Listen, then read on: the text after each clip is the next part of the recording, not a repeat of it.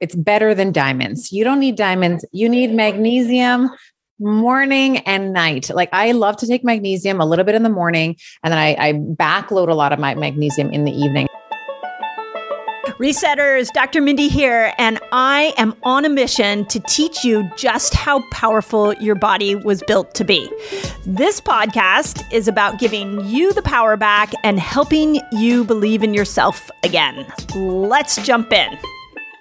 On this episode of the Resetter podcast, I bring you something totally different, and I cannot wait for you guys to listen to this conversation. This is an Ask Me Anything with Dr. Stephanie Estima, and it came out of your requests. So, let me give you a little background on Stephanie and I and our synergy and how we approach women's health. She and I did a podcast episode, I think about a year ago. She came on to ours, the Resetter podcast. It is no doubt one of the top performing episodes we've had. So if you haven't gone and listened to that one, we literally went through the whole menstrual cycle, talked about how you should work out, how you should fast, how you should eat. We went like day by day. So go check out that episode. But then I went on her podcast and had same thing. Her audience loved what we were talking about. You all loved what we were talking about. We've been on Instagram together and people have asked us over and over again to come together and answer so many questions that women want to know about how to look at your lifestyle and time it to your hormonal needs. So, in this episode, we just we, we literally asked you all for for what questions you wanted answered. We got over a hundred questions.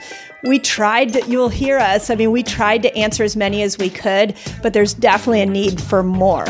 So, in this episode, you're going to hear us talk about working out and how we can time that around our cycle. How, as women, she is in 44, I'm 52, so you can kind of hear the difference of ages and how we approach our workouts. We talked about hormones in general, and there was a really good question somebody asked about what she would, uh, what a mom should talk to her daughter about hormones, which led into the emotional ebbs and flows of hormones that as women we should be aware of. Uh, of course, we talked about fasting and how women should do it. We talked about weight loss. We talked about protein, what types of protein, you name it. Like we went down so many different paths. So, this was a totally different podcast experience for me. Uh, if you guys love that, love this conversation, please leave a review. If you're not following Dr. Stephanie Estima, follow her on Instagram. She has a great podcast called The Better Podcast, and this is actually our both of these. Uh, this interview is going out on both of our platforms, and you hopefully know that my number one tenet for women right now is we need to come together and support each other. And this is what Stephanie and I did in this conversation. I know you're going to benefit from it. So, absolutely, from the bottom of my heart, enjoy this conversation. And no doubt there will be more like this. When you're in the middle of a fast, do you ever hit a wall and then you really start to struggle? Like, I, I, know this happens to me sometimes. Like, I'm going along, I'm feeling really good, and then bam, all of a sudden I'm out of energy, I'm starving, and it's like my brain is turned off. So, check this out. If that's happened to you, there's a really good chance you're running low on minerals. Fasting makes your mitochondria produce more energy. It speeds up fat burning. It helps you make more ketones so your brain is really sharp. But the part of fasting that we don't talk enough about is that those benefits often come at an expense to your body. So you got to look at your body doing the right thing at the right time always. And when you hit that crash, it's a large chance that your body has had to use a ton of minerals to be able to supercharge you in the fasted state. And if your minerals are already low, you can end up depleted. So that is why I love Beam Minerals. They make a full spectrum mineral supplement that is perfect for fasting. It's in a liquid form. It it literally tastes like water. You just have to take a shot halfway through your fast, and you can keep going a whole lot longer without the hunger and the fatigue. So, if you want to experience this, if you want to try it in your fasting window and see what kind of results you get, just go on over to beamminerals.com and enter the code Mindy for 20% off. And as always, let me know how it works for you. I'm really excited to bring this information to you all because you deserve to thrive in your fasted state.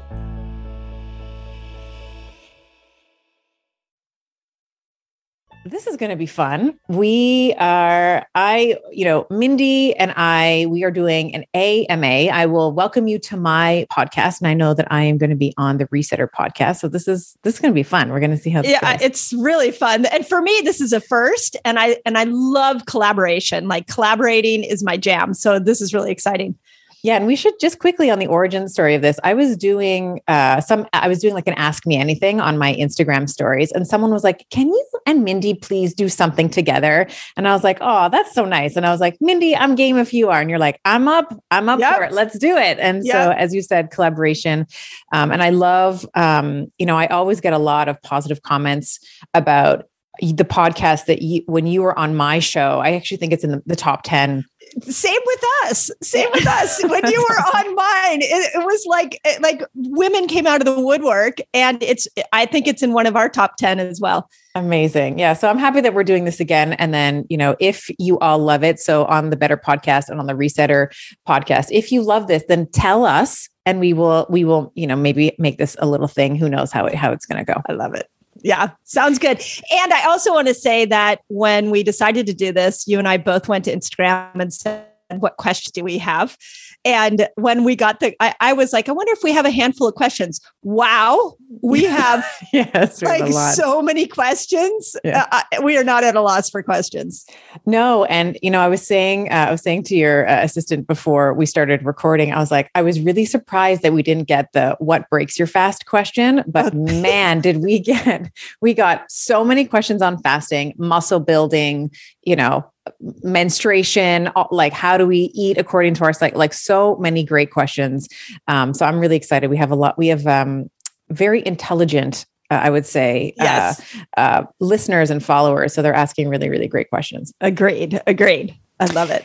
So let's get into the first one um, which I thought was really interesting. And I thought the way that we might do this, and I think uh, we were already talking about this in the pre-chat, is like we can just sort of banter. Like we'll answer, yep. you know, the questions. Uh, we may or may not have, uh, you know, the same uh, answer for some of them, and that's completely fine. I think yep. that, um, you know, you and I are very aligned on on many things, but of course, there may be some extra color that I may add in a certain way, or some extra color that you may add in a certain way. Of course. Way. Um, Which is so the, great. I think I, that's I think so too. Yeah. That's the part of a good discussion is bringing new information to a topic. So I love it. Beauty. All right. So first question, and I'll lob this to you, and then I'll I'll chime in. So one of the questions was, why is my blood sugar so high in the morning when I eat a low carbohydrate diet? Ooh, okay. So uh, this is one that I have seen in hundreds of thousands of our fasters online, and it really the the uh, statistical answer, I should say, or the the clinical answer is something potentially called the dawn effect, where when at night you're in a fasted state, and there hits a point where your body reg- registers that glucose is going down and so the liver dumps stored sugar into your bloodstream to keep the brain well nourished. You know, we love ketones, they're great, but they're only 50% of the fuel for the brain. So when you wake up in the morning, eh, I think it's a great sign because that liver is releasing that stored sugar. So I actually look at it as a positive sign. But for fasters, it's it's frustrating, and I also think um, you could think fasting isn't working for you, but it absolutely is. Yeah, I, I completely agree with you. I think that um, we, we do have to consider the dawn effect here. So, of course, the dawn effect, just as a little, you know, by way of history, was first noticed in, in individuals with, with type 1 diabetes, where the insulin that they were taking, let's say the night before, wasn't sufficient to uh, to uh, let's say counter regulate the glucose that was being released in the morning. And of course, when you think about your physiology, um, in the morning, you have these uh, so called counter regulatory hormones that are increasing, like cortisol and epinephrine and norepinephrine. And those are designed to release glucose into the bloodstream so that you have energy to, you know, from an, you know, from an evolutionary point of view, go and hunt, you know, take care of the children, you know, gather and hunt and cook and all the things. Um, but it's also observed in individuals who are following a low carbohydrate diet. And again, um, when you think about uh, when your cells are primarily burning fat for fuel, as they would when carbohydrates are dramatically reduced, um, we have to also consider the muscle cells, right? So the muscles uh, necessarily don't need glucose in uh, you know overnight but in the morning they will. Mm-hmm. and muscle cells um well and I will say as you mentioned the brain always needs some base level of glucose. So you can run on ketone bodies as you mentioned but glucose is the molecule of life. There's always going to be a requirement for some base level of glucose. So, this is often referred to as like adaptive glucose sparing, where you're basically sparing the glucose that you have in the system for the brain. Um, and the idea here is that the, the lack of glucose uptake uh, is happening you know in the muscle cell let's say is happening for a beneficial reason it's not mm-hmm. it's not a harmful reason and i think that one of the things that we can look at in context if this person is is um, concerned with that number is also to look at her HbA1c, which is sort of the mm-hmm. um, you know the three month, let's say, average of glycated end products or the um, uh, the average level of glucose that you've had essentially over the last three months. Yeah. So all that, you know, all that sort of like preamble to say that it is very normal in a person having a, following a low carbohydrate diet or someone who's fasting, yep. of course, which is the same, essentially the same thing. You're restricting carbohydrates and everything else to have higher blood sugar uh, blood glucose in the morning. What yeah. we do need to sift through is whether or not that's harmful, right? In a type 1 diabetic, you can make the argument that yes that's harmful. But in the in the, in, in the situation where uh, a woman or a man is following a low carbohydrate diet is that harmful or is it just an adaptive that adaptive glucose sparing that we were talking about? Yeah.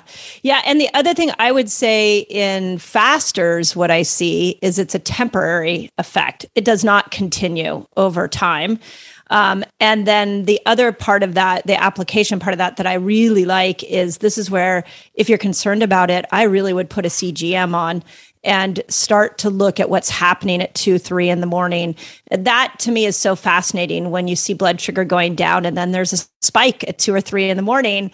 And there it is. That's the body starting to release. So, um, yeah, super interesting. But uh, you're right for a type one concerning, but for the majority of people, I, I think it's a temporary effect.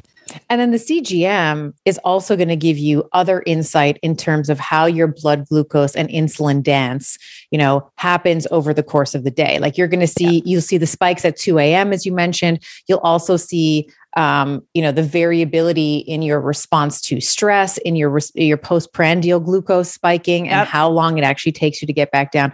So i think that when we look at and this is something that we're all guilty of we tend to will focus in on one thing. We're like this is not perfect. Why? But you have to look at it you have to zoom out a little bit and look at it in context. So if you slap on a cgm you're seeing that 2 a.m uh, change, but also what's happening when you do start moving around or working out, or you know you're presenting or you're eating a meal. Like what's happening to your blood glucose in those scenarios, and then with that context, you can deduce whether or not you are in a good or bad, you know, yeah, position. Yeah. yeah, yeah, yeah. Huge fantasy of CGMs.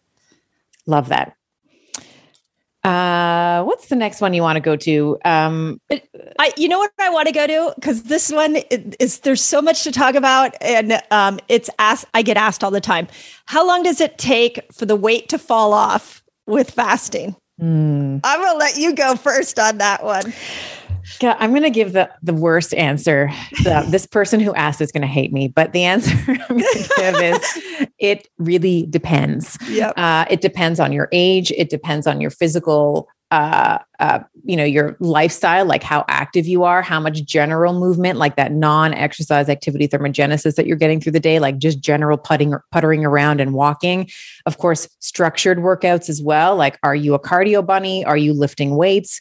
What your um, you know your stress levels like what your sleep is like all of those things in addition to fasting is going to be a big determinant in terms of, and when she says weight loss i also i'm like a stickler for language. So i'm assuming she's talking about fat loss. Like she's not talking about reducing her bone density or reducing no, the size of I'm her sure. brain right? We're talking about i don't reducing, think she wants her brain reduced. Yeah no. exactly. So it's the adiposity like she's looking at reducing overall adiposity on the body.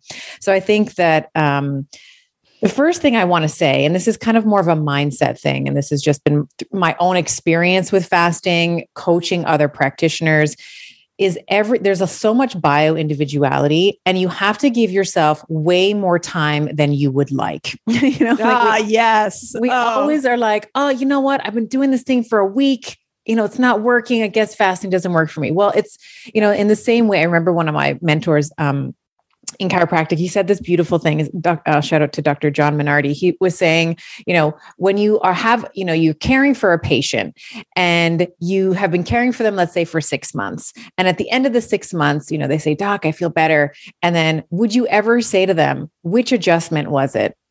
Right. You know, which was the one adjustment that helped you? It's yeah. like, no, it wasn't the one. It was the cumulative effect of going to the chiropractor, you know, I don't know, one time a week, two times, whatever it is.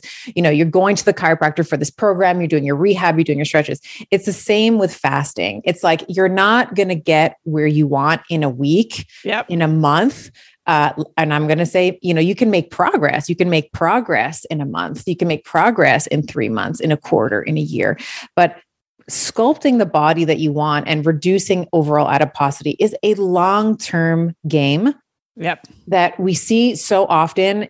Is, and I see this all the time in the online space where I'm just like, don't eye roll, like just, you know, respect everybody. but sometimes you'll see sort of experts say, oh, you can, you know, drink uh, I don't know, lemon water, and you're going to lose 40 pounds in the next oh, two weeks. No. And it's like, I would never want to lose 40 pounds in the next two weeks because no. that's all muscle. Like that's, like that's cachexia. Um, so I guess my, I, I'm not fully answering this because, you know, I, you know, I'm a doctor, but I'm not her doctor. Right. But I would say that it re- there's a lot of different things that go into losing weight when fasting. Yes, what what do you many, think, Mindy? Yeah, too many variables for sure. Um, so uh, let me start with the mindset. The first thing is that I would love to redefine what extra weight means and why it's there. I really, our body is designed so intelligently that when it starts storing weight, we want to villainize it, but literally that extra weight is saving your life. It has to find a place to store extra glucose, store extra hormones, store toxins. And it does it around the back of your arms, your belly, your glutes, and it and it's doing that instead of putting it around the organs. So let's start with thank you intelligent body. I appreciate you storing it there. Now let me see what I can do to go after the storage. Now, with that, if we're going to use fasting as a tool, to me, the first step is get comfortable compressing your eating window. Get comfortable with like a 13 hour fast uh, where you're and then you're eating uh, what would that be? 11 hours. And slowly work on condensing down that eating window elongating the fasting window when you get to about 15 hours of fasting, then my question to you would be Are you getting into ketosis? Are you seeing signs that you're getting into making ketones? If you're not, then you got to do the there's like 20 million different check boxes that you got to think about. You got to think exactly what you were saying. How's your sleep? What are you doing workout wise? How's your food? Like we've got to go and that's where the bio individuality really comes in and for everybody it's a little different now if you say I'm in ketosis, but I'm not losing weight. Then my next step would be if it's a woman, are we are we fasting according to our cycle? Because if you're fasting at the wrong time, you're actually harming your body, causing your body to hold on to more weight. So make sure you're fasting to your cycle. If she says I'm do, I'm fasting to my cycle, then I really go to toxicity. We've got to look at pulling toxins out. So I like to step it out in that fashion, um, but it starts with not chasing a number on the scale and understanding why the extra weight is there in the first place, and then creating short little steps that and hurdles that you got to get over to start to see where weight may drop off of you with fasting. Yeah, well said. And like that permission and that grace to say, I'm going to give myself a really long runway for this. Yes. Like I've budgeted three months, but I'm just going to like double or triple that so that we can, because pro- you're also in that journey. There's going to be, everyone also thinks about, you know, weight loss or fat loss as this sort of linear journey. Like I'm going to lose one weight this week, and then next week I'm going to lose one pound, and then I'm going to lose one pound the week after. And it's not like that. Sometimes no. you'll lose four pounds in a week, and then nothing will change for two weeks, and then maybe another pound will come. It's very non-linear it's very no. it's it's very uh sometimes very disorganized yeah. or it can appear disorganized to our sort of linear uh, brains that are really uh, you know designed to see things in like a stepwise fashion but you'll notice yeah. over time the net net again like which is the one adjustment which is the one fast that you know that created the change it's the accumulation of the healthy behaviors and the habits that are going to get you to where you want to go. And this yeah. this uh, this applies to fast you know if it's weight loss with fasting you're using a tool like uh, you know maybe a ketogenic diet or you know or otherwise it takes a really long time. And i you know just i'll throw this in and we can we'll move to the next one but i often have women that'll say like i've been working out and i don't understand like where's the muscle? And it's like do you know how long it takes to build muscle? Right Right. It yep. takes a really long, like, you know, years to yep. build mature muscle. Yeah. Um, so I just yeah. wanted to say that. And, yeah. and I also want to just point out if if it's a woman that asked this question, which I'm thinking it was, that if you start fasting with um, your husband, your brother, um, your, a male counterpart, they're going to drop weight very, very quickly with intermittent fasting. And we are more complex than that. So also make sure that you're staying on your in your own lane and yeah. creating your own fasting journey for weight loss. Yes. Yes. What are the health books that you recommend or that you like to read? Dr. M, Dr. Pelz? Oh my gosh. Oh my gosh. I, am like a book hound. I cannot, I cannot get enough. Um, I don't even know right now. I would say that it really, I'm in mindset. I go through phases. So I can't just tell you one. Right now, I am absolutely 100% obsessed with the brain and um, mindset. So currently, one of my favorites is Effortless. Have you read that book? No. Uh, Greg McKe- Greg McKeown, I think his name is. Hmm. Um, and it's all about living life from an effort effortless place. Um, I've also been geeking out on Dawson Church's books. He has Mind Over Matter and the, um, the Bliss Brain. So I've been diving deep into that. Um, I would say, yeah, I would say when it comes to books, uh, this is pretty funny as an author of health books. I'm like, I go slant towards the mindset and the brain books for inspiration, and I devour more of my health information fasting keto in um, in podcasts and uh, uh, PubMed articles and and conversations like this. So um, I will say that my absolute favorite book that I think every woman needs to read is Rushing Woman Syndrome by Libby Weaver. So if you haven't seen that, I would definitely, definitely do that. Um, I have uh, you know, one book that actually really changed my life years ago was a book called Living in the Light by Shakti Gawain, mm. which hmm. uh, which is a book about visualization. So I'm making a, notes as you're talking. Yeah, I I have a really eclectic book behavior, um, but I have books all over my house. I have I sit down. I don't always read them cover to cover. Sometimes I just pick them up. I read pieces of them. Um, so too many to really to highlight one specific one. I tend to agree with you. I, I like the, um, I think even when we're talking about nutrition and weight loss, you know, one big pillar that nobody, like it's the elephant in the room that nobody wants to acknowledge is how we actually relate to ourselves, how we view ourselves and our worth. Um, so, of course, I'm going to give a shameless plug to the Menopause Reset. Great book. I know. Dr. I was like, I'm, I'm, like, I should have said the Betty Body. I'm sorry. no, no. I'm, I'm going to shamelessly plug it. You should also pick up the Betty Body. but oh, to your you. point around mindset, I I just finished. Uh, I actually just interviewed Gabby Bernstein Mm. Uh, her book, uh, Happy Days, is phenomenal. Mm. Uh, and she talks about this uh, principle, I guess, in psychotherapy uh, or in psychology called uh, internal family systems that we have all of these different parts to us we have like the protector part and we have the you know the little it's kind of like the inner child who's really scared and then like you know the the beast that can come out to sort of protect that uh, inner child so i had a i thought that that was in reading that book in preparation for our conversation i mm. loved Dr. Shefali's Radical Awakening, mm. I think, mm. should be required reading for every woman.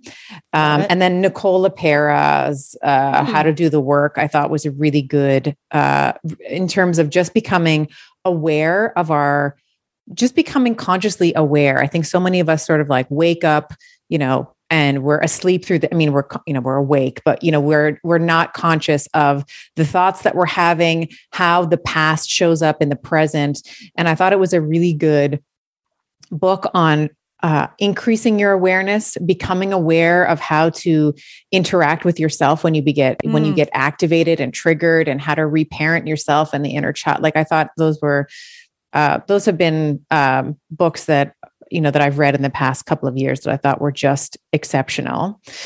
Yeah. The other thing I would say is that how I use books is maybe different than just oh, I need the information in my mind. So, and this might be why I gravitate to these mindset books. Um, I have a morning ritual. I get up, I make my cup of coffee, and I sit in the same chair. I call it my thinking chair. And when my brain is just sort of in this daisy place, that's actually when I read. And the idea that I have behind it is that you're not in high beta wave brain state yet. You're a little more in that alpha kind of state. And that's when you can get information into your brain in a, in a better way. I do the same thing at night. I'll pick up, I have a couple of books that I'll read, even if it's a paragraph before I go to bed, uh, as opposed to sitting and looking at Instagram before I go to bed. I will take, pull out a book, I get into bed, and I'll read one or two uh, paragraphs if I can make it that far. Uh, and then uh, I have that positive information going into my brain as I'm going into a sleep state. And so, when you're in bed, do you make sure that those are mindset books that you're reading? So yeah. you know that they're going to be a positive, like you're not going to read like a horror, no, you know, like a no. fiction or something like yeah. that. Yeah. Oh, you know, the one book that is like changing my world, and I've read it a thousand times, but I always come back to it is Letting Go by David Hawkins. Mm. And whenever I feel like I get into bed and the mind is racing, like, oh, tomorrow you got to do this, and today this didn't go well, um, I read Letting Go, and I don't know what it is about that book, but it like instantly I can feel my whole body relax, and then boom, I can fall asleep.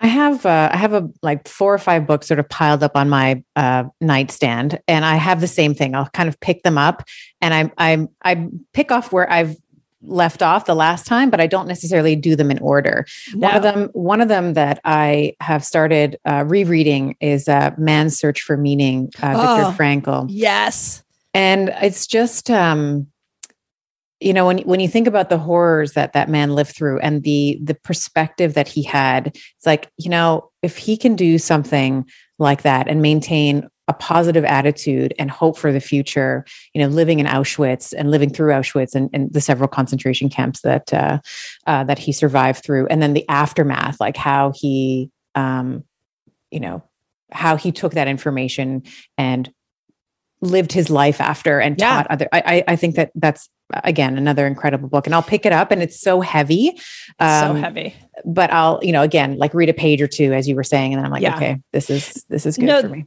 That book, when we first went into the pandemic, I had read that book already two or three times, uh, but we did a book club in my Reset Academy. I was like, oh, we're gonna, we're coming back to this book because look at this man had a worse situation than any of us are in right now, and look at what he did in that situation. But the reason that book really is so good and everybody should read it is he literally goes through the day to day. Like, how yeah. did he stay alive? What did he do when he went back to his room and people were dying? And he talks about how the people gave up and they had no purpose. It's it's a classic. I'm so happy you said that one. Everybody needs to read that. Yeah. Okay. Uh, okay. I'll throw one at you. Um, I, I, well, let's let me let's go to sleep because this is another one I've been working on mastering. The question is, what do you do when you wake up in the middle of the night and you can't fall back asleep? But I want to also add into that: Do you have rituals around sleep and how to get a good night's sleep? Yeah, I have hard, uh, I have sort of hard and soft rituals, let's say in the evening.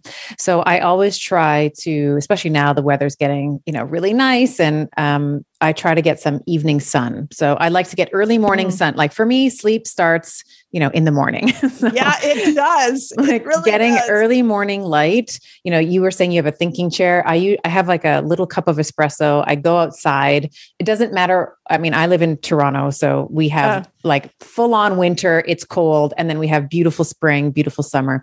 So it doesn't matter what time of year. I always go outside. It's usually in a, like if you're watching this on YouTube, it's like on a, with a tank top like I'm wearing now and if it's in the winter, I don't last too long, but you know, in the summer, I'll stay out there, listen to the birds and all that. And um, so I like to get that low solar angle sun. Like I'm trying mm-hmm. to get to the sun um, for a variety of reasons that we can certainly unpack. But of course, that revs up the it stimulates. You know, you you stimulate the retinal ganglionic cells in the eye, which connect directly to the supra uh, chiasmatic nucleus, which is sort of the center clock, master clock, if you will, of the body, um, and that sort of rev things up. It helps you sync your circadian rhythm, if you will, to the sun.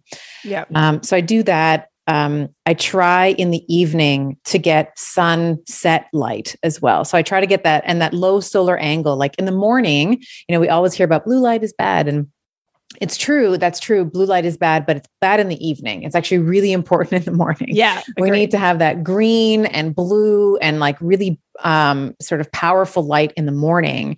And then in the evening, I try to get sunset light. So, you know, some, you know, in Canada, like sometimes that's at four. Oh God. and you know, like it gets and you're dark. Asleep you know? at six. Yeah, exactly. Exactly. uh, but you know, now it's, you know, now it's, it's light until, I don't know, six o'clock maybe. Um, so I try to get that sunset light um, and then again, for that reason, right? So now you're getting like the red light, the orange light, which is signaling to the body, you know, like their sunset, you know, we're trying to um, not inhibit the release of, of melatonin, which is what the blue light does, which you need in the morning. You don't want to be sleepy in the morning.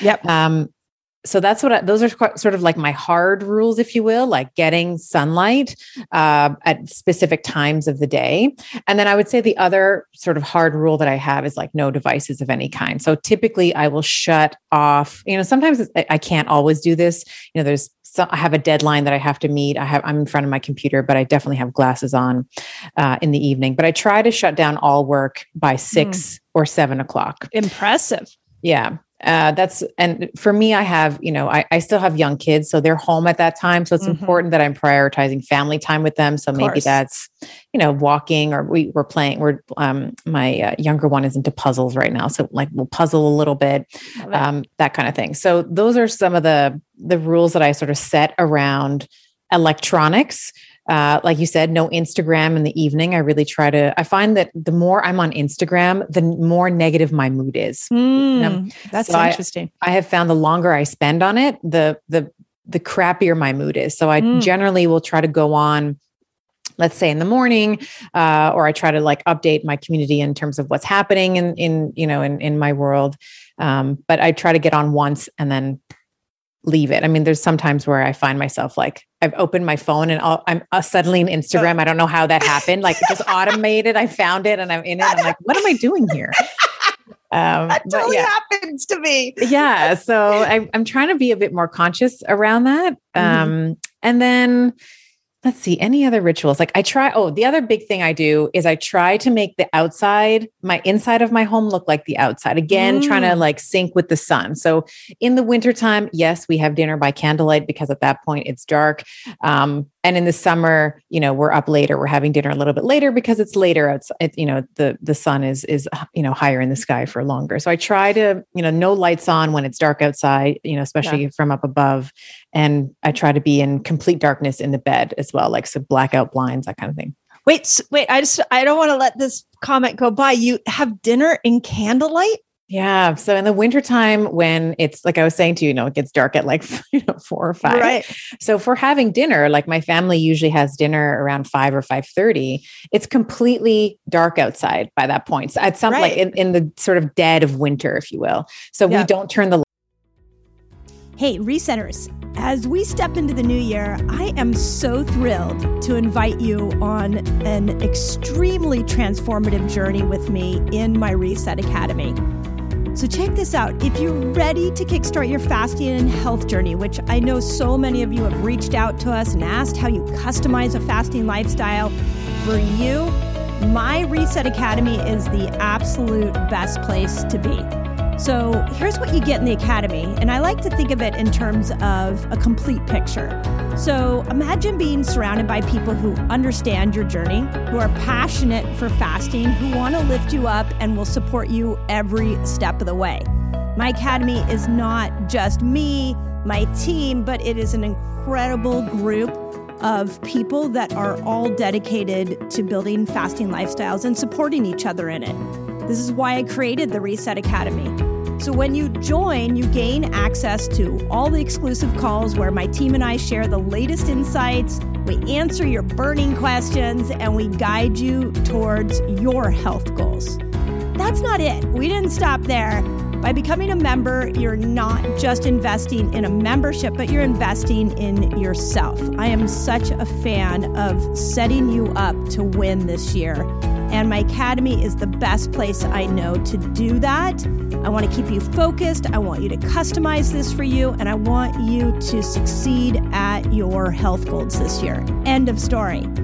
So, if you're ready to unlock your fullest potential and embrace a fasting lifestyle, join me. If it feels good, join me. And let's make this year an incredible year for us all. So all you got to do is go visit drmindypelz.com slash reset academy to become a member. I can't wait to welcome you. I can't wait to see you on the Zoom calls. I can't wait to be in community with you. And most importantly, let's get your health goals handled and let's do this together. It's so much better together. Together. So that's drmindypelz.com slash reset academy. Excited to see you there lights on. I try Amazing. to keep all the lights off and we have dinner by candlelight. And it's this beautiful kind of, you know, like a little romantic throwback, yeah. you know, kind of thing. So it's nice um, for the kids. And then uh, we have, and then the only thing I'll do uh, when it's dark is I'll have those little um, night lights that you can plug into the you mm. know the floor like into the plug in the floor so again the light is coming from below not above and then you know that's also just so that we don't fall down the stairs but all yeah. the all the lights typically in the house are off other than you know uh, like night lights that will illuminate like the hallway, let's say, or the stairs. Um, oh my God, then, I'm going to do that. I yeah. love that. I love that. So, do you then? My guess, based off of what you just said, is you don't wake up in the middle of the night. Not really. Yeah. Not really. Yeah. And how remind remind me how old you are? I am 44. Double okay. fours. Yeah. oh, double fours. Yeah. Okay. Well, let's let's chat when you're 54. All right. yeah. I'm still cycling pretty regularly, like no hot flashes, yeah, nothing. Yeah you probably you pro because that's what i've noticed is that when i play with all the principles that i need to be in alignment with my perimenopause menopause hormones when i'm really spot on with my lifestyle i sleep great mm-hmm. and if i fall off cue with any of it then i'm waking up in the middle of the night so a mm-hmm. uh, couple of things I would say on this topic. I agree with you about light. If I am waking up in the middle of the night, actually, the first thing I think to myself is, did I see the sunrise today? Did I see the sunset? Did I get out in the middle of the day? Right. So I start with light first. And um, oftentimes, you know what's the hardest? Sometimes I'm not getting out in the middle of the day. And like, so now I've put into my routine at least a 20 minute walk at around noon if I can do it so that I'm out without sunglasses on, getting that direct light, just trying to get my circadian rhythm. So I like um, that. I'm going to take that and use that. I don't do that. Yeah. as I mean, I work, I can look up and I'm like, oh, it's three. right. Yeah. yeah. Yeah. And it, and I think where I was fooling myself is like right now we have we live across from a beautiful rose public rose garden, and I and I'm looking outside. I'm seeing the light, but it's not really full fully registering in my brain. So I have to get out and get into it. So light is the first thing. Um, we've been also trying to ki- turn lights off at night. We haven't gone into candlelight, but I love that idea. Mm-hmm. Um, we are actually officially empty nesters for the first time. So we used to be eight o'clock dinner eaters because the kids would come home from sporting events. And this is the only time that we could get all four of us to sit down together. Now we're eating earlier. We're turning the lights down. Um, I have a whole ritual around sleep. I'm doing my infrared sauna um, after dinner to calm my nervous system down. I have a PEMF mat that I go from there to the PEMF mat. Um, I my husband knows like no stimulating conversations. Like we started debating politics and pandemic, yeah. and yeah. I was like, no, no, no, we can't talk about this at night because yeah. for me, I'm really easily uh, wound up. And I had uh, I interviewed Ben Lynch on my podcast, and he mm-hmm. ran a, a genetic profile on me. And he said, um, "Oh, you are quick to make dopamine. You just can't get rid of dopamine." And I was like, "Oh my god, that's me." So I've learned about four o'clock wind Mindy down, and so that's why I have all those different rituals. Um, when I go to bed, uh, again, I'm going to keep going after this because I I've had to hack it through menopause. Um, I have a chili pad. I don't know if you have ever used a chili pad. I have used it. Yeah. Do you like it? I did. Yeah. I like, I don't have it anymore. Okay. Um, yeah, but I do, I do like, I did like it a lot. I think that, and for many women going through menopause, it's like this was the thing that saved them, right? Because yes. they get so hot and bothered overnight. Yeah. Yeah. It actually, I, my thing on Chili Pad is it saved my marriage too, because I ended mm. up sleeping in another room at when menopause was really bad. Um, and I, it was like a refrigerator in the room. And my husband's like, I can't do this. This is way mm-hmm. too cold. Mm-hmm. Once I got Chili Pad, we had our own temperatures. We could do our own things. It was really cool as far as that. Um, I also have a weighted blanket. I love weighted blankets um, and and if i do all those things on and then read something positive before i go to bed like i'm really pretty good. Now if i wake up in the middle of the night i've done some things around like vagus nerve stimulation where you can and this is came from a book called accessing the vagus nerve where i literally will like look up into the right for what i think is about a minute as far to the uh, right upper right corner that you can see and then you go up into the left for a minute and you keep going back and forth and it stimulates parasympathetic activity I've done four, seven, eight breathing at two in the morning, where I in through my nose for four minutes, hold for seven, out through my mouth for eight. So those are kind of the hacks. The thing I absolutely do not do when I wake up, but I uh, try not to do is solve all my problems. That doesn't work at two in the morning. And I have to go to think of something happy, do some breathing, access the vagus nerve. And if I do all of that, by the time I'm figuring that out, I'm back asleep. You said something really interesting around eye position that I just wanted to highlight. Um, and I think that this is why maybe sometimes I notice when I'm on Instagram, let's say, that I feel like I'm just getting like agitated. When mm-hmm. you're moving your eyes uh, across the horizon. This is very parasympathetic. You know, so you said up into the like you know the far reaches that your superior oblique maybe can you know can afford. you know, you're it, looking. Yeah, it's it, you can feel your eyes sort of like stretching. So yes. yeah, yeah, and that that horizontal movement is, uh, you know, it's um, it's like the pontine. I forget the I forget the nucleus, but it's in the pons, um, and it's sort of at the pontine medu- medullary junction. And there's a nucleus that my mentor is going to probably send me an email about. And like, how could you have forgotten this? But, you know, but the, it's it's in the it's in sort of the brain stem, let's say, and then moving your eyes this way, like left and right, uh, is actually part of you know EMDR therapy, right? When you're trying mm. to follow the light left and right, is very very parasympathetic and allows mm-hmm. you to uh, to calm down. And that's why the scrolling on Instagram, like if you notice, you're like mm. always going up and down. That's very sympathetic. Uh, you know that eye, uh, you know that eye movement up and down is very uh, sympathetic in um, in its nature. And the so well well yeah. said. I hadn't even thought of that. I love that thought. Yeah, yeah. And the other thing I wanted to just mention uh, when that, you know, that question was like waking up in the middle of the night, can't get back to sleep. I think that there's so much sleep anxiety you know, mm. uh, around like having to sleep perfectly. And like we were talking before we started about, you know, how my HRV is sort of, you know, kind of always in the, you know, in the tank a little bit. Um, and I have theories on why that may be, but sometimes it's you know, just taking the pressure off of like, okay, I need to get back to sleep because even just that thought process is going to be stress inducing. Like, God, I'm not sleeping right now. My HRV is going to be wrong. And then, you know, so I think, you know, just lying down in bed, knowing that closing your eyes and, you know, you're not moving your, your body in and of itself is resting mm. and recharging and you know if there's one of the things that i usually do as i as i'm falling asleep is i i find that i'm like thinking about you know things that make me happy you know like i'm mm-hmm. dreaming about like whether it's desires that i have or it's a you know a great memory like i'll sort of relive like a memory you know these sort of things can also just help put you in a state of receptivity yeah. for sleep as well yeah yeah i totally agree what are, what are your thoughts on deep sleep versus rem sleep because the other thing that i've done when i wake up in the middle of the night is the brain spins to oh my god i have a busy day tomorrow i better yeah. get myself to sleep mm-hmm. because i gotta i gotta be on point tomorrow and now what i've started to do is say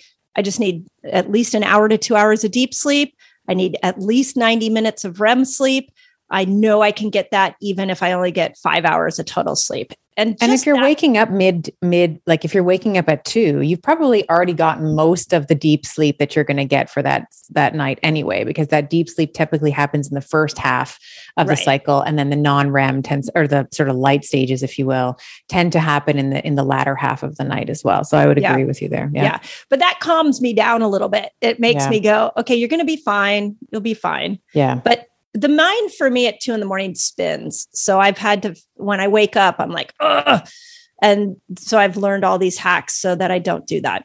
Yeah, I love that. And I think we're I think we're all like that. You know, when you're when you wake up in the middle of the night, your frontal lobe's not online. You know, it's not no. like the it's not like okay, this is not a, re- a reasonable line of thinking. You know, you're like, oh right. "Oh god," and like I'm up and now I have this and I have that.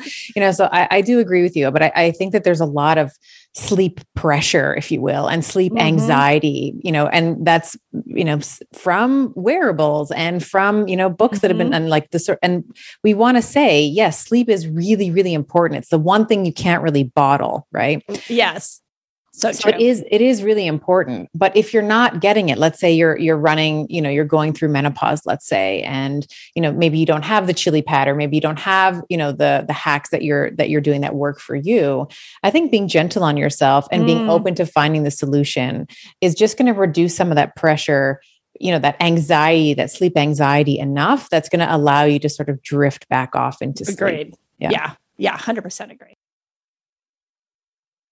all right. So just with the menopausal, uh, you know, women, there's a, a question in here around the best supplements for menopausal women. Do you have thoughts on supplements?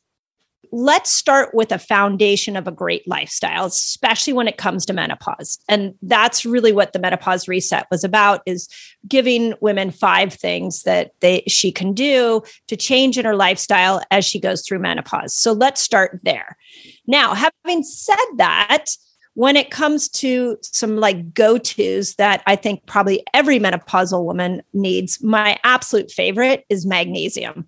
Uh, I mean, menopausal women should just be like bathing themselves in magnesium. and, yes. and talk about not sleeping. If I don't have my magnesium, like my sleep is def- definitely off. So magnesium would be up there as a number one for me.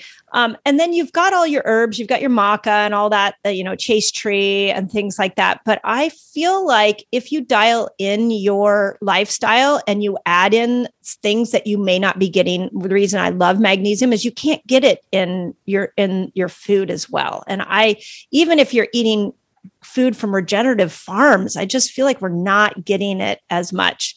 Um, but then you're going to have to supplement. So magnesium's one. I would say zinc is another one for menopausal women, um, just to maximize hormone production. So I go to the minerals, but I'd really like to see her do great work with her diet and her stress and her fasting and and minimize toxins and minimize stress and see if supplements are needed then.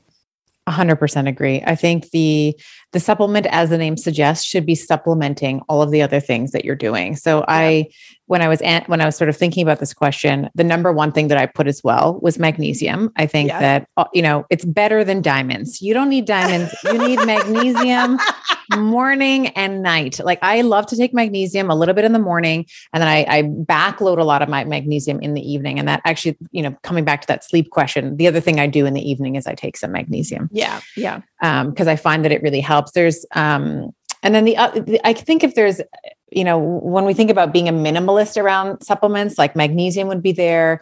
Um, if you are someone who's doing low carb or keto, uh, or you're just training hard, I think that an electrolyte uh, mm. supplement is really important. So I, um, I don't know if you um, use or know this company, but I really like Element, LMNT. Yep. Yeah. Uh, absolutely love them because when you wake up in the morning, you're going to be a little dehydrated. I always take a little element in the morning.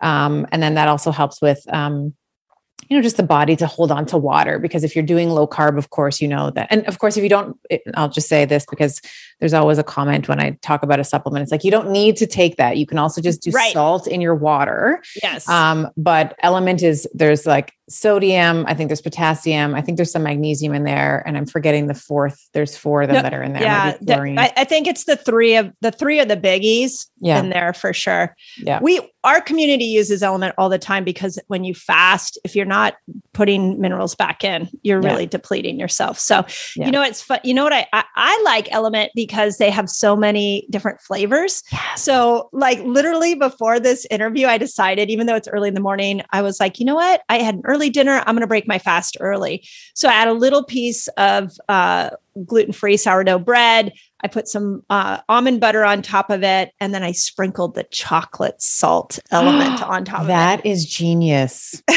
and a little bit of ghee. It was so good. Oh my yeah. gosh, you're giving me life right now. I didn't even think to put it in my like to drizzle it as a little thing on yes. food. I do it on it, cut up apples and I'll put nut butter, I'll put some like goat's cheese, and then I'll take some of the the chocolate salts, the one I love. I, I like love the chocolate too. Yeah. I love And I love the and, seasonal, the watermelon. Oh my gosh, I died oh, yeah. for the watermelon. Yeah, that yeah. one's really good. Yeah. And then you know the the mango chili one mm-hmm. and all of those. Yeah. Those were meant to be mixers, Robb told me.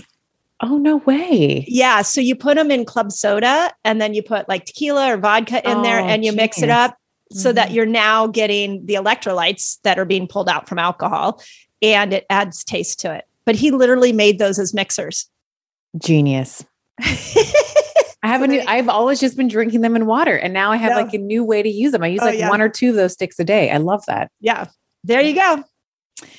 All right. Let's okay. move into some of the cycle, some of the cycling questions. Um, do I okay? So there's a girl, uh, a woman here. Do I still try to figure out my cycle after a hysterectomy? I thought this was a really good question.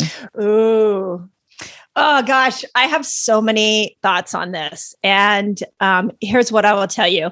So the first is I think we can never lose sight whether it's a hysterectomy or postmenopause, we can never lose sight of the fact that as women, we have been cycling from the moment our period started. We have been in this rhythmic hormonal groove. So just because we've removed, uh, you know, I don't know if she had uh, the uh, her ovaries removed from a hysterectomy, but just because organs haven't been removed doesn't mean we're not still cycling. Correct. So the answer is yes, you need to pay attention to your cycle. Um, but how do you do that becomes the next question. And um, you can do that for me. I can tell you as a I'm 52 and I, just when I think I'm going to go into menopause, all of a sudden my cycle gets regular again.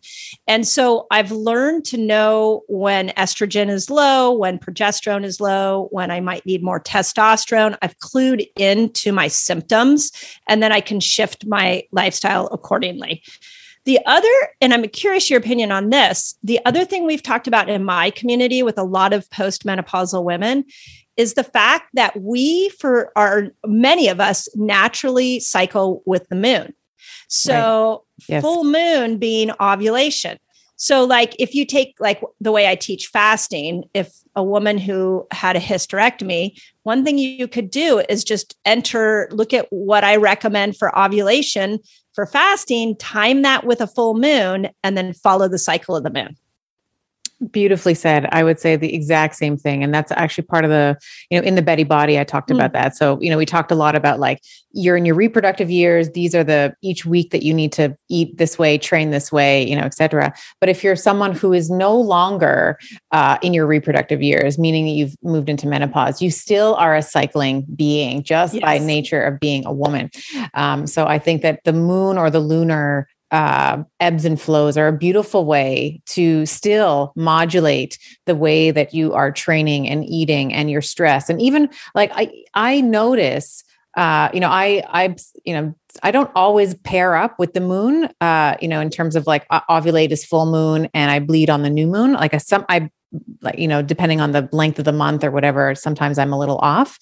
But I think that um, it's a beautiful way to start noticing in how the moon affects your energy because I always yeah. have way more energy around the full moon. Like that's yep. usually the time where I'm like, gosh, I'm like up and I'm cleaning and I have so much energy and I have, you know, and I'm rearranging the furniture. And that's usually the, you know, the time I'm like, oh, it's it's the full moon. That's why that's yeah. happening. Yeah. yeah. I actually think on that topic, we don't give nature enough credit for how it um, how synergistic we are with it, whether it's the moon, whether it's, uh, you know, just what cortisol levels change when we're out in nature, the microbiome. So I love that. And as women, I think we intuitively know this that we're connected to these cycles but we're we don't have enough discussions about them and we don't aren't taught that by our doctor and we're definitely not taught that in our sex ed course at you know class at 14 years old but if you start to tap into the nature's rhythms you'll see how as a woman you are so intimately connected with mm. nature's rhythms yeah, I love that. And to your point, uh, if the woman still has her ovaries, we also want to just like, and she doesn't have the uterus, let's say.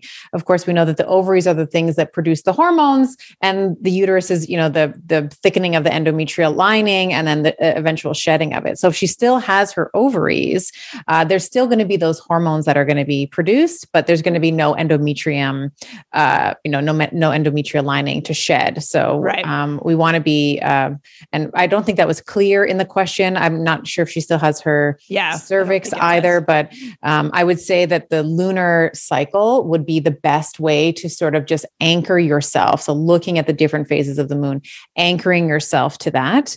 But yeah. also, if you do still have your ovaries, know that you can still have some of those like PMS type of symptoms. You can still run estrogen dominant or androgen dominant, let's say, yeah. depending on the activity of the or the balance or lack thereof of the uh, hormones coming from the ovaries. So I wanted to just make sure that we yeah, well. I think it, that's super important. We even have uh, one a case in our fasting group where a woman had both her ovaries and her uterus taken out. Her doctor said, You're going to be in full menopause within three months. And a year later, she was still making hormones. And it went on for almost two to three years before she fully went into menopause. And he was shocked.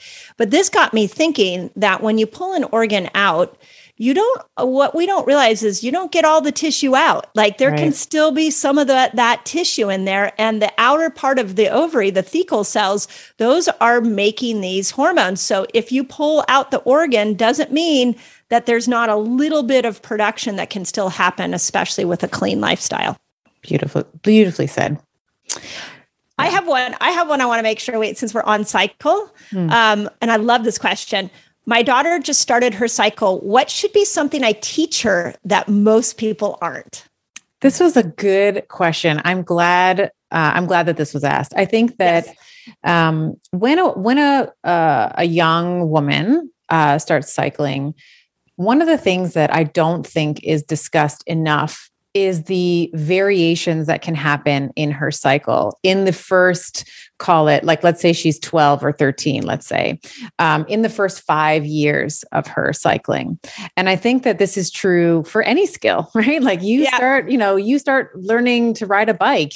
You're not just going to be you know you're not just be doing bmx tricks. Like you got to learn you got to learn how it goes right? So i think that it's especially true for teenagers um, that there you can look a little bit at times a little PCOSy. Like you can sort of look a little bit androgen dominant and that's really just your body, you know, just the de- the normal developmental process. And the reason why I bring up that one specifically is that it's so often that let's say a, a girl starts menstruating, she's 13 or or you know whatever it is, uh, 12, 13, 14, and then a couple years later she's like, "Oh, that's weird. Like I have these anovulatory cycles or I have these really heavy bleeding and then she goes to her uh, we'll say allopathic physician because you, you you you might not necessarily think like I'll go to my naturopath. You might go to let's say your uh, medical doctor, and this is usually the time where she gets a prescription for the birth control pill. It's like, mm-hmm. well, you're 17, 18, you're probably going to be sexually active if not already.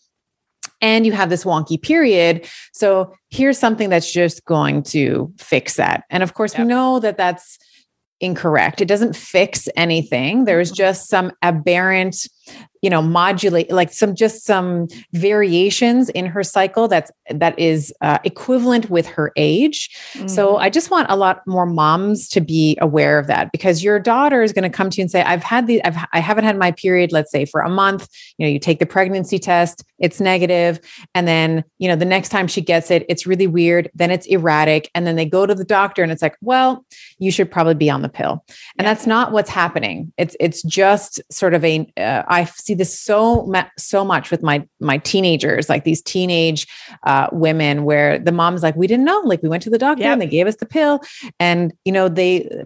And this kind of bridges on the topic of informed consent, but we don't actually talk about the risks around taking the birth control pill because there's never any game plan to get her off of it. It's just always like, well, you're 18 now, you should be on the pill and then we, on the other side of that, then we'll have women who are in their, let's say, mid 30s that have been on the pill since they were 16 or 17. They want to have a baby now, and then they don't have their period because they right. essentially haven't had it for decades. And they're like, no one told me. So yes. that's something that I really feel very strongly about. I think that there needs to be a conversation around a informed consent. And if you're going to take the pill, like, you know, love you and like no matter what, right? Like right. take the pill if that's what you feel is the right decision for you right now, but also be aware that there's risks.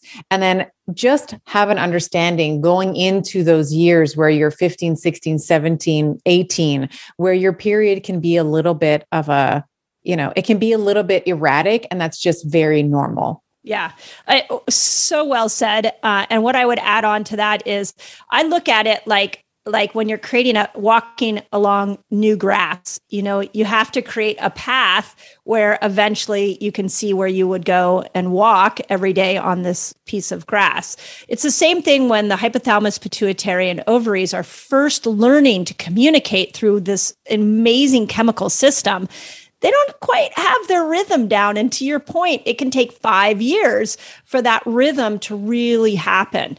So if we come in with any form of birth control in that first five years, you're really disrupting uh, and manipulating that natural cycle, and the body may not know what it needs to do.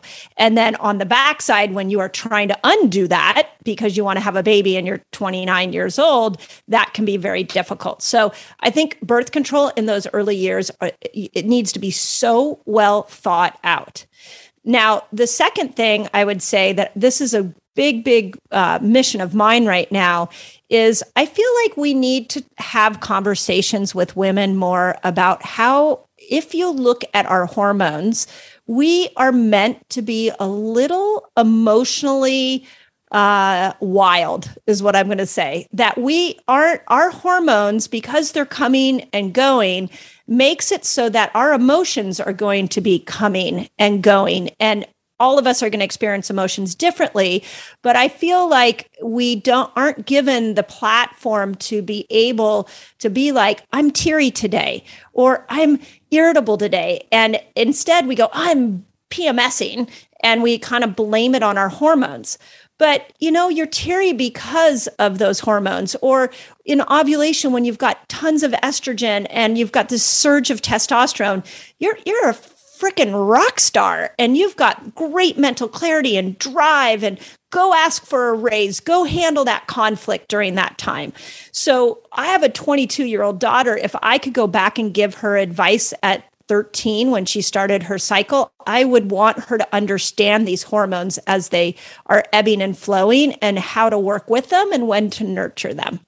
And you bring up a really good point around like shame and really accepting our physiology. I think that when I was when I was uh you know, a new menstruator, we'll say, like when I was, you know, when I was new to the club, you know, like the worst thing that I could ever imagine was like bleeding through you know my pad or oh, yeah. you know having someone like someone passing me a pad someone seeing me you know take a pad let's say and go into the washroom and i i, I love what you're saying because there's at least in I, I think it's changing now because of the work that you're doing the work that i'm doing there's many others that are trying to bring awareness to the natural state of a menstruator, like what she looks like and how this mm. impacts her brain, how this impacts yep. her body, how this impacts the way she thinks.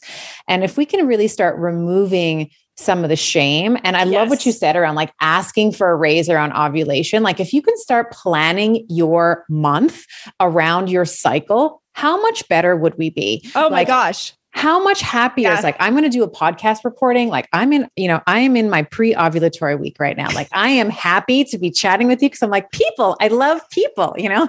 And like next week not so much. Like i'm going to be a bit more into me you know? I love it. Right. i love it. that's what happens. Like we become just a little bit more introverted and you know that week before your period you know things are annoying you and things that you know you're agitated you're teary as you were saying. And I think if we can just begin to accept that we're not men, you know, that we're mm-hmm. not these like, you know, smaller archetypes of men with like pesky hormones, that we are right. women and we have a different cycle, a different hormonal composition and honor that those, you know, different constituent, like th- those different hormonal landscapes, I think will be so much happier. And that's I want like all the teenagers, like all the moms with daughters who are listening to this to share this with their teen, like to listen yes. to it with their teenagers and then start having conversations around expectations. Because I think that one of the best things you can do as a mom, or even the dads that are listening, you know, if you have that relationship with your daughter, one of the best things that you can do for them is to kind of let them know what's around the corner. Like mm. expect this to happen because mm. when it does happen, you don't misinterpret it. You don't mm. misinterpret it as something's wrong with me, I'm teary. Something's yes. wrong with me, I'm emotional. It's like if you as a mother or a caregiver can say, "Honey, this is what's going to happen, you know, around this pre-bleed like the week before you get your period you may feel like this so that when the time comes that she's not misinterpreting her experience yep. as something is wrong with her Mm, so well said. Uh, yeah, you just elevated my thoughts on that. Um, and this is really, again, why conversations like this is so important. And one of the ways I use it in my own life and through my menopause journey is I let the people around me know, like, hey, I, I'm, it's the week before, you know, I'm supposed to get my period. I'm very sensitive. I'm super teary. I don't want to go out. I know there's a great party to go to on Saturday night with all our favorite friends. I don't want to go. I want to sit on the couch and I want to eat carbs and I want to watch Netflix. And um, the more I've been able to explain that, they understand where I am a little bit better and i think that's it's all in the in the um, linguistics of this and being able to communicate at a deeper level with each other. But we but instead we're not given that. We push I, I think that week before our cycle is such a misunderstood week and we we villainize it we bitch about it we don't take care of our health in it and we plow through it. But really we need to be nurtured. We need to nurture ourselves and slow down. When when I first, I don't know if you track your cycle on a Clue app. Yeah, I do. Clue's the yeah. one I use actually. Yeah. Okay. Mm-hmm. So mm-hmm. the first time I started doing that at 43 years old, which cracked me up that that was when I first started doing it. Um, I was like, oh my gosh, you know how it has a little cloudy thing it shows there and mm-hmm. like where mm-hmm. your moods are? I'm like, I need to share this with my office staff. I need to share it with my kids. I need to share it with my husband and be like, if you just want to know what's going on with me, just go ahead and go to my Clue app and you'll you'll know where I'm emotionally at. Yeah, and I, I, that week, you know, I, I, wrote about this in in my book. I know you you talk about this a lot as well. That week before you get your period, I think is a is is a sacred week. Yes. truthfully, like we in like modern society is like, oh, she's on the rag, or oh, she's PMSing, or whatever derogatory, you know, um, sort of slang that there is to denote that. But this is usually, and we we talked about this when I was on your show. Um, this is usually when you know you're probably getting a little bit more irritated with your partner mm-hmm. maybe your friends maybe jobs bothering you but that is really a message from your body to say that there's misalignment here mm-hmm. you are more mm-hmm. you are exquisitely sensitive in this week to be able to pick up the areas in your life where you're not aligned and so i talk about sort of the week before your period and then into the bleed week like these two weeks are so important in terms of problem solving because that week before you get your period, you're like, okay, I can see what the problem is. It's my relationship with my husband. Like there's some tension, there's like unresolved residue that's still there from three months, the fight we had three months ago, or whatever. Or I can see what the problem is. This job is sucking my soul dry right and yep. then when we move into the bleed week where now we're shedding we're getting literally shedding the endometrial right. lining we're getting rid of we're making space this is where we can now problem solve and yep. i think i might have said this on your on the resetters podcast um, you know i when when guys say like okay i'm going to have a think about it you know like i'm going to think about it and i'll come up with a problem we need to bleed on it we need to oh, bleed on that. the problem because as you bleed you will as you shed you will be able to come to the decision that is best that is most aligned with what what it is that you should be doing Oh my gosh, I love that. Uh, that that I'm going to noodle on that one all day. Um, the other thing I would say that I learned about my own self when I started to really dive into the hormones that were coming and going is the power of testosterone and how we really get it in big doses for about four to five days, and then it's then it chills out. And I feel like if I had known that in my younger years, I think I could have had better conversations with my husband about like my libido and like, hey, guess what? It's uh, day nine and mm-hmm. day 11. Yep, I'm going to be and ready. You're it. And I'm chasing you. and you're it. oh my god that's so good. That's so good. Mm. um, but instead you know i didn't realize that my libido may have ebbs and flows according yeah. to my hormones. Instead it was like I, if i compared myself to my husband men are getting testosterone every 15 minutes. They're kind of ready to go. And then i started to sort of feel like what's wrong with me? And then once i understood when it came in i could i could definitely be like tag you're it yeah, tag you're and one the other thing that I think is important for women to also know about testosterone. I mean, we we talk about it's like famous for libido, and it's true as you were saying. It's like you know, I'm chasing my my my husband around the kitchen counter, like I'm like it's you're it, like and I'm and I want it, right? So there's there's that, and then you know, in addition to that, you'll see like increased sensitivity of the clitoris, so you're gonna mm. your orgasms are going to be more um, uh, powerful. But the other thing that I think is important around testosterone is, and I had this conversation with uh, Sara Gottfried, who I know uh, you know well, and she said this mm-hmm. really beautifully, and I'll, I'll try to paraphrase what she said. It was like it was, it gives you a sense of your it's it's it's like a sense of your personality you know it mm. gives you that you know you were saying before like ask for the raise you know like you you you take more risk you know you are much more forward you're more open and mm. i think that one of the things that I think women lose or they they realize that they've lost maybe if they're not, you know, lifting weights or doing some of the things that can maintain testosterone levels is as we age our uh, you know our proclivity for taking risks our ability to be open begins to shrink. Like we have testosterone receptors in the brain. So I think it's really, really important to note that testosterone, yes, libido and sex drive and orgasms, and that's really important as well.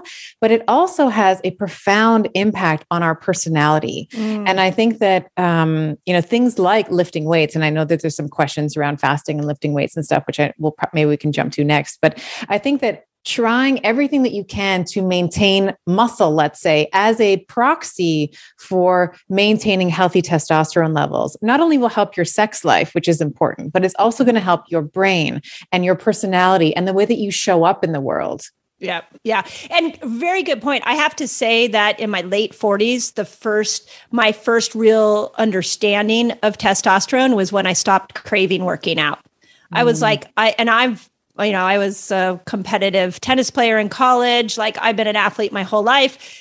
And it was like why do i not want to work out? Like i would crave working out my whole life except for now i'm 46 47 i don't want to work out. That's when i realized oh it's because testosterone's low. Hmm. so motivation and drive is also a biggie that i think we don't talk about enough with testosterone. Yeah.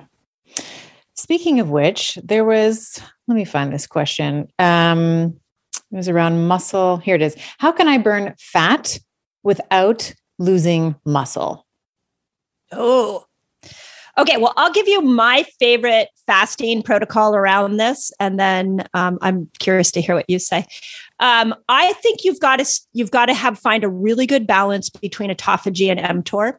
And my favorite hack is to actually be in a state of autophagy when you go and work out. So, uh, you know, typically fasting wise, that's about 17 hours, but everybody's a little different. Um, you go into your workout in a fasted state. You you then go in and do like a strength training workout. And then after that, when you come home, you protein load and you break your fast with protein, specifically 30 grams of protein to hit that amino acid uh, sensor. And I have found that that that on the days that I'm lifting weights is will, will lean me out, but allow me to maximize my my muscle growth. The second thing I'll say is that, and I will tell you again, as I age, I'm starting to really wrap my head around this more, is that protein, protein, protein, protein. I think in the keto world, in the fasting world, we villainized protein a little bit because we're like, oh, it spikes your blood sugar, but it's really such an important macro. And if you're not getting enough protein, uh, it, you're not as good at not only building muscle, but you're not going to burn fat as much. So we need to make sure that we're looking at your protein load. Yeah, I love everything you just said. I would agree with that wholeheartedly. I think that um you know, I've I've had um I used to and I've done this for decades train first thing in the morning, right? Because mm. it was mm. just the only time that it fit. Like it was the yeah. only time that I could kind of get it in. And I've had a couple of schedule changes recently where now, like right now, I train five days a week. So I do two, and this was another question. So I'm answering this at the same time. I do two lower Excellent. and I do three upper, uh, just because I'm trying to, as women in general, we are weaker upper, bo- like we're weaker in our upper body. And I remember this from practice. Like I remember you know, we would do a test like an intake for a patient, and I would say, okay, uh, we're going to test your leg strength. We do a wall sit, we do like balance, proprioception, and then I would get them to do toes only push up, no knees which is you know mm. they would call it the women's push up which is like uh, oh yeah. I, I, get like an i get like a little like nervous tick when i hear that because i can't it's like it's not a woman's oh, push up it's just a push up on your knees you know? It's like it, it's not a woman's push up i do push ups on my toes so I would specifically say, I want you to do a push up on your toes. And most women, like I would say, uh, I don't know, out of a hundred women that I would see, like 95 of them could only do one. And then with that, very mm. poor form. So I have for decades trained fasted, as you said, and then I would I would do a protein and a carbohydrate bolus right after. So that would be like the 30 grams of protein, as you were saying. We want to, we want to, um, um, and you, and I would say that it's 30 grams of animal protein. Yes. Um, yes. Agreed. So like two, like, and mm, you know, some, I would say, uh, like two and a half, maybe two to two and a half grams of leucine you're going to get mm-hmm. with like a 25 gram, let's say serving. So you're going to get about three grams of that with, um, with 30 grams. So you're, you're, you're stimulating muscle protein synthesis which is you've just broken down, like the gym is right. where you break down your muscle tissue. And yep. then you want to build it up afterwards. So it's going to go through its own reparative process but you can amp that up by giving yourself protein right after yep. and carbohydrates. Um, your muscles are very receptive post tra- training specifically though so lifting weights specifically to take up the protein and to take up the carbohydrates. Because what carbohydrates do um, you know they're anabolic but they don't they don't create uh, new muscle protein, what they do is they prevent muscle protein breakdown. And if mm. your goal, if you are a 40 year old woman, 50 year old woman, 60, 70, 80 year old woman, your goal, one of your primary goals around your health should be to preserve muscle tissue.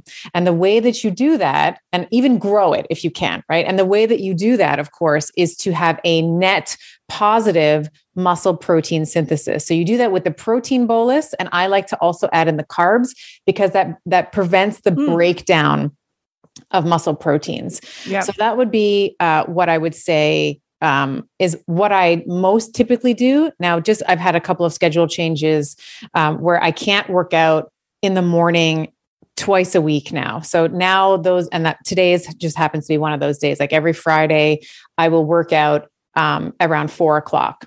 And so it's an upper body day. And what I've noticed is I also am getting really great strength gains from that as well. Mm-hmm. And it's, you know, my body temperature is a little warmer. I've had a couple of meals, you know, whatever it is. So I think that you can absolutely gain muscle in, you know, and lose fat do like doing a fasted workout, but you want to be strategic about pulsing the protein as you were saying as well as the carbs. And in you know, we all there's this talk in the keto community around, as you were saying, like villainizing protein. They also villainize carbs.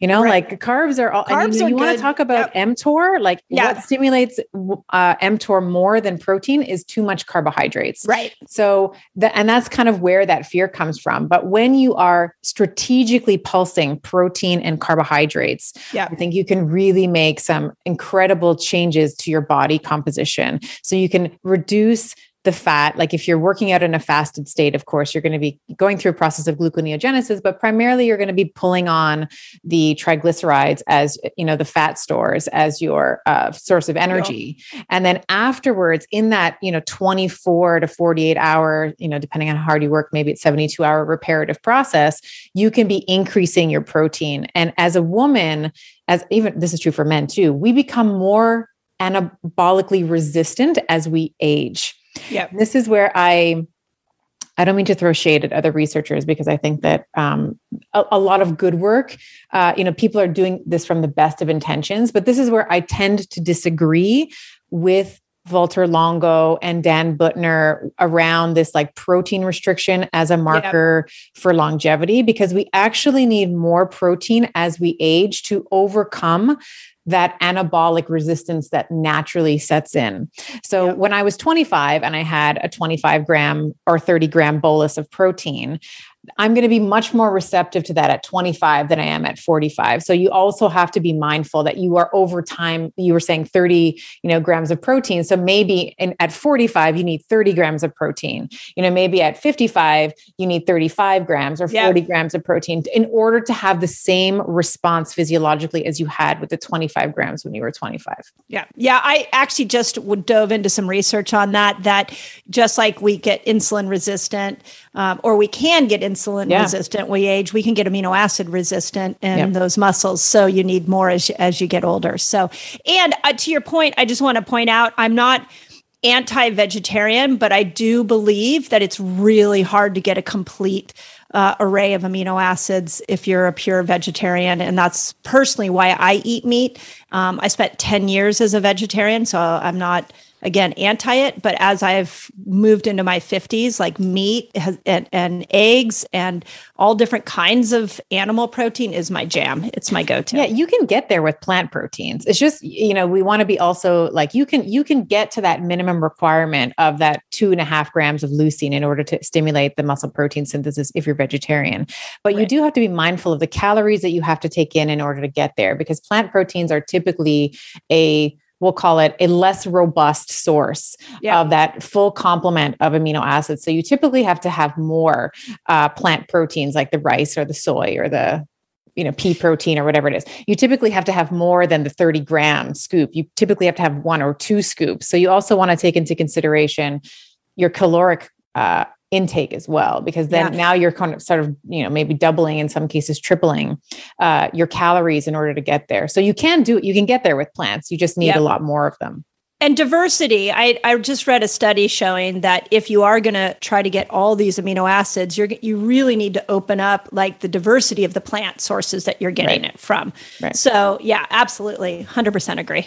What do you do for what do you do for i know I, I was telling them what i what i'm doing right now for training and stuff. What do you do for uh, your exercise regime? What does oh my god. like? yeah right? At 52 it's been it's been different. So the first thing i would say is in my 40s where i about mid 40s i actually had to stop the extreme working out. Mm. and it was just too much cortisol for me. So i was running marathons and you know lifting weights. So i about 45 i switched to more hiking more walking I, my competitive brain has to call it forward movement because when I say walking, I feel like I'm being lazy. so I'm like, no, I'm just forward moving today. It's going to be good.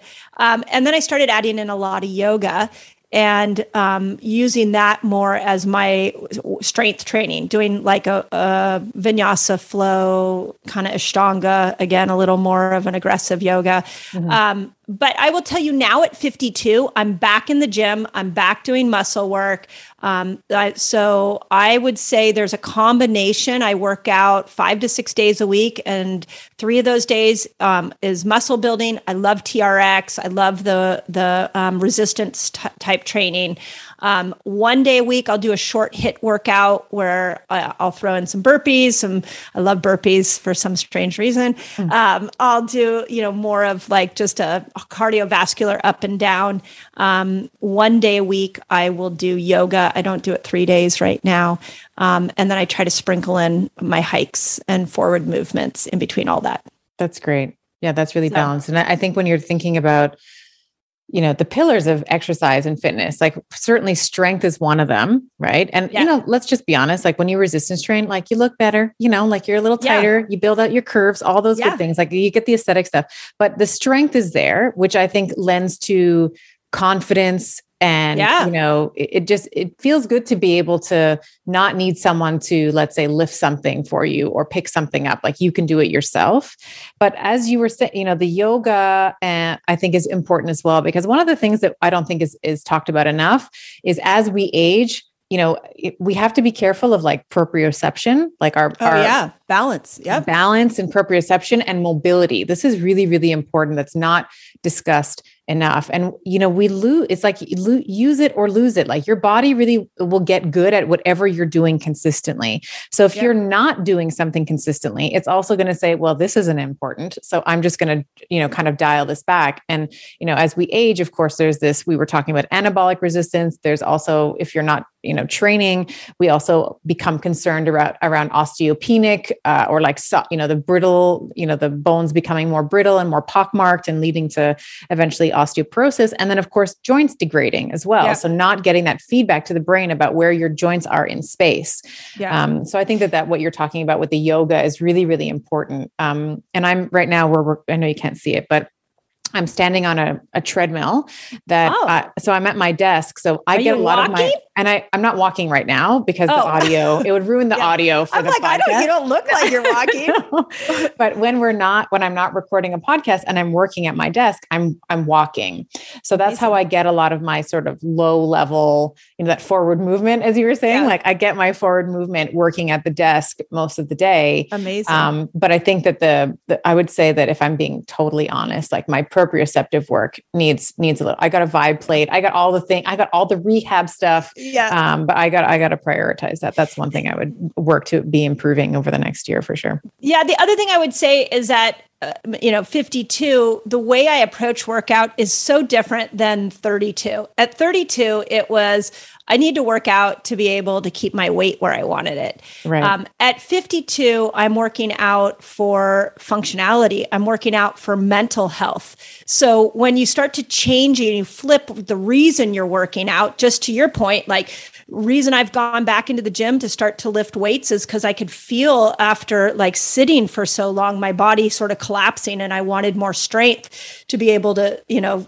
perform normal life. The reason I do yoga is because mentally I feel a lot better after it. The reason I go for a hike is the same thing. So I, it stopped becoming this weight loss tool and was more a total mental uh, uh health tool overall.